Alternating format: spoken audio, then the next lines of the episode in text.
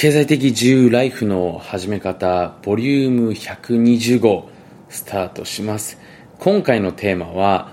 会社完全自動化経営者のリモートワーク術に関してです。で今回のテーマっていうのはですね起業家だったりとかすでに会社経営をしている方にとって非常に参考になる内容になるかと思います。が、しかし、これからね、ビジネスを始める方だったりとか、今フリーランサーだったりとかね、一人で自分のビジネスを回している方にとってもね、今回の話っていうのは非常に有効な内容になってくるんじゃないかなということでね、えー、ぜひ皆さん楽しみに聞いていただけたらと思っております。で、まあ、僕自身はですね、えー、自己紹介をさせていただきますとね、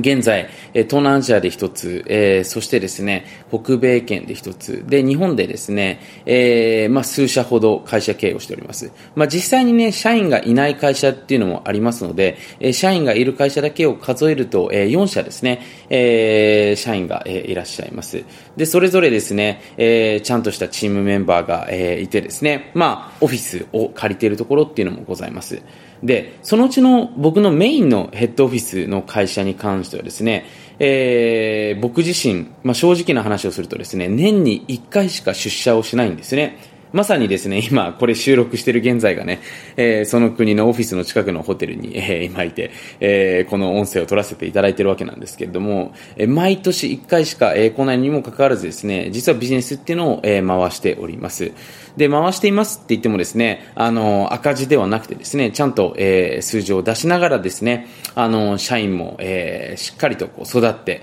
えー、もちろんね、ちゃんとしたやる、やるべきことっていうのもたくさんありますので、えー、そういった部分をこなしててるわけなんですけれども、まあそういうね、えー、リモートワークの、えー、ポイントですよね。まあ、実際に僕自身も、え、リモートワークという形でね、あの、2012年から、まあ、世界中を旅しながらね、まあ、当時は僕がプレイヤーでしたので、あの、自分が指示するっていうよりも全部自分でやれている立場でね、あの、会計とかそういう仕事だけをですね、まあ、税理士さんだったりとかですね、あのまあ、会計の先生にお願いをしていたという状況なんですけれども、まあ、時は経ちですね、僕もチームメンバー、社員をたくさん持つようになりましてね、まあ、たくさんといっても別に僕何百人もいるわけではないですけれども、あのー、まあ、僕がいなくても成り立つような、えー、仕組みっていうのができてきましてね、まあ、それについて今日は少しお話をしていけたらと思っております。で、結論を言うとですね、えー、自分が会社に行かないでね、あのー責任を持たせるとですね、勝手に会社は自動化になっていきます。もうこれ何でもそうなんですけど、人間っていうのはですね、やっぱり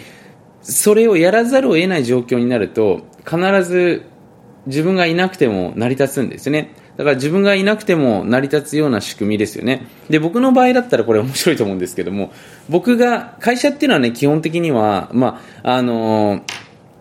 ー、社員にね働いてもらってそれの対価として給料を払っていくわけなんですけども僕がいなくてもね成り立つ仕組み。で、えっと、僕の場合はですね僕の会社のそのビジネスモデルによって、えー、社員っていうのがどれくらい収益を上げてるのかっていうのが分かるわけなんですよ。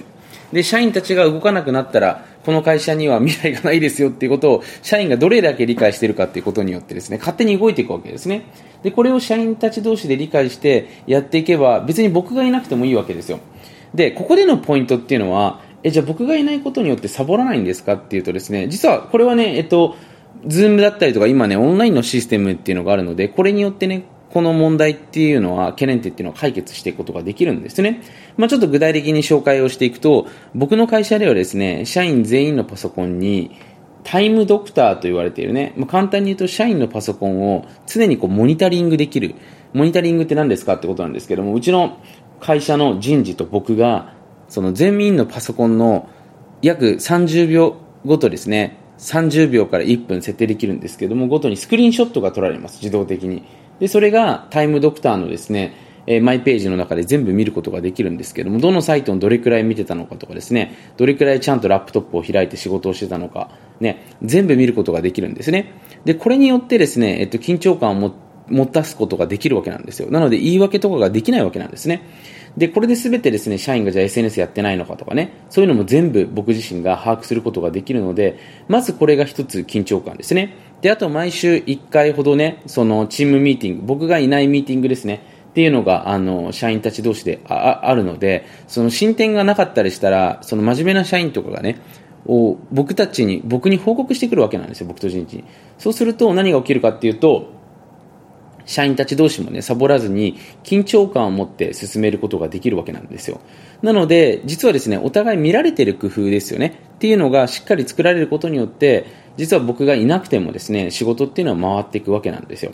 で、あともう一つポイントっていうのがあって、実際に僕自身が、その遊びまくっていたらね、遊びまくっていたりとか、僕自身が何かその全く何もしてなかったら、その社員たちっていうのは怒ると思うんですね。実際にしゃぼってしまうと思うんですよ。ただ、さっきも言ったんですけども、僕たちのビジネスの場合の、その、ビジネス収益構図っていうのかな？っていうので、僕自身はね、そこまでその会社からお金を取ってないんですね。で、そのことも社員に伝えてます。なので、え実際に会社にすべてね、えー、残してるわけでもないんですけれども、そういうふうにですね、実際に社長がね、うしうしって僕たちはなんか社長が遊んでるのに何もしてないのかって思われてしまうとですね、良くないので、それをまずやらないということですね。で、えー、あともう一個のポイントっていうのがあるんですけれども、実際に SNS をやらないことだと思います。で、これ結構ね、経営者の人とか社長さんとかで SNS やってね、僕は今ここで飲んでますとかってやってる人多いと思うんですけども、これをやってしまうとですね、従業員の人っていうのは見たときに、私働いてるのに社長何やってるんだろうとかね、私たちが働いたお金はこうやって社長がお金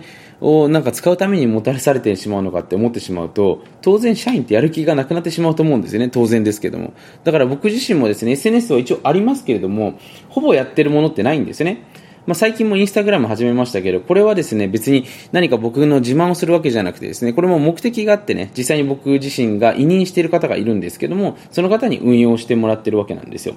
なので、やっぱりその自分が僕はすごいですっていうのを見せれば見せるほどね、当然チームメンバーっていうのは、えー、何かですね、その変な気持ちになったりしますので、それをやらないっていうことがね、非常に重要になってくることかなと思います。なので、それらを踏まえて、実際にさっき言った通りですね、自分が会社に行かないと決めてね、えあとはもうお前たちに任せるっていう形でやっていけばですね、えー、実際に自動化をしていきます。で、えー、ここで重要なのは、これはね、ちょっとね、非常に高度なテクニックになるのでね、またちょっと別の機会にやっていけたらと思うんですけれども、社員がね、勝手に育つミーティングの仕方なんですね。結局ね、すべてってね、こう、ミーティングが大事で、どういうことかっていうとね、あの、人っていうのはやっぱり人と話したりとかですね、自分が何をやってるのかっていうこともそうですし、どこに向かっているのか、どんな問題を持っているのかっていうのを、やっぱりアウトプットした瞬間に、初めてそれが気づきになったりとか、緊張感が生まれたりとか、それに対して責任が生まれるんですね。なので僕らの場合っていうのはですね、このミーティングの仕方っていうのにまずコツがあって、これを結構僕自身ね、あの、かなり研究してきました。なので、良いミーティングですね。ミーティングのフォーマットっていうのをまずマスターしていただいた後にですね、えー、それを録画しておくということですね。録画ってどういうことですかってことなんですけども、えっとね、今、 Zoom でも録画簡単にできますし、あとですね、これおすすめなのは、 Loom って言われてるね、LOOM って言われている、あのーまあ、 free screen recorder のね、えっ、ー、と、アプリケーションがあります。この Loom を使うとですね、簡単に全てレコーディングできますので、何か自分がミーティングで言ったこととかも全部記憶に残るわけですよね。なので、これがですね、非常に僕自身、あの、お役に立っていてね、これによって、かなり多くの人たちが、まあ、スタッフ同士がですね、緊張感を持って取り組めてるんじゃないかなというふうに思っております。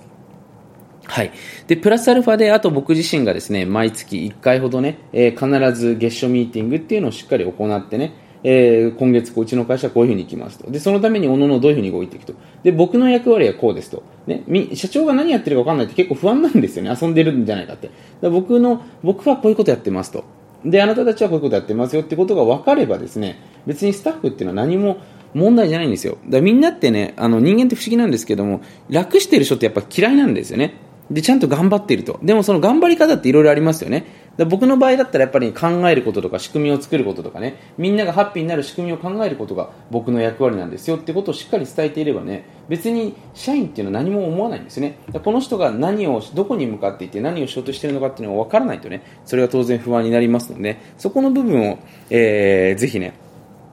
大事にしていただけると、リモートワークっていうのはそこまで難しくなくなるのかなというふうに思っております。で、普通にですね、これフリーランスしている方とかね、これからビジネスをしたい方で、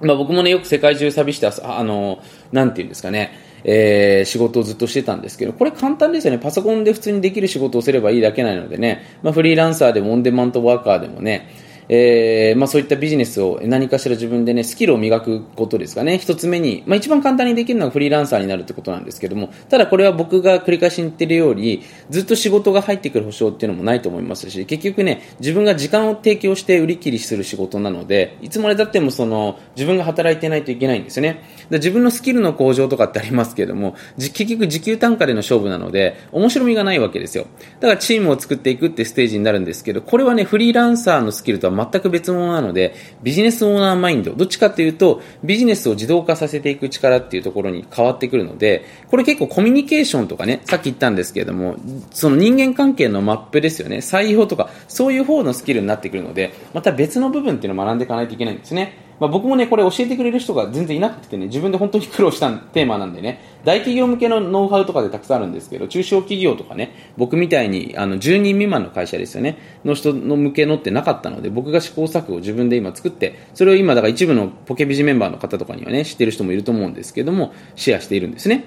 はい。まあ、なのでね、えっと、本当にですね、この、まあ、今の時代ってこのリモリモート化？していくことによって実はもたらせる恩恵っていうのはたくさんありますがその分ねデメリットというかですね見えない、えー、リスクっていうのもただ出てきますのでそれをしっかりとね、えー、考えていくってことが、えー、当然重要になってくるんじゃないかなというふうに思っておりますのでね、えまたこの番組でも引き続きそういった部分をお伝えしていけたらと思っております。はいそんなわけでですね皆さん今日も最後まで聞いてくださってね、えありがとうございます、えご存知の方もいらっしゃるかと思いますけれどもね。えー、新刊、えー、私のですね、新刊がですね、先日、えー、発売開始になりましてね、えー、ありがたいことにすでにたくさんの方に、えー、手に取っていただいておりますのでね、ぜひ Amazon で川本慎と検索していただけるとね、新刊が、えー、手に取れるんじゃないかなというふうに思っておりますので、チェックしていただけたらと思っております。そのわけで今日も皆さんぜひ最後まで聞いてくださってありがとうございました。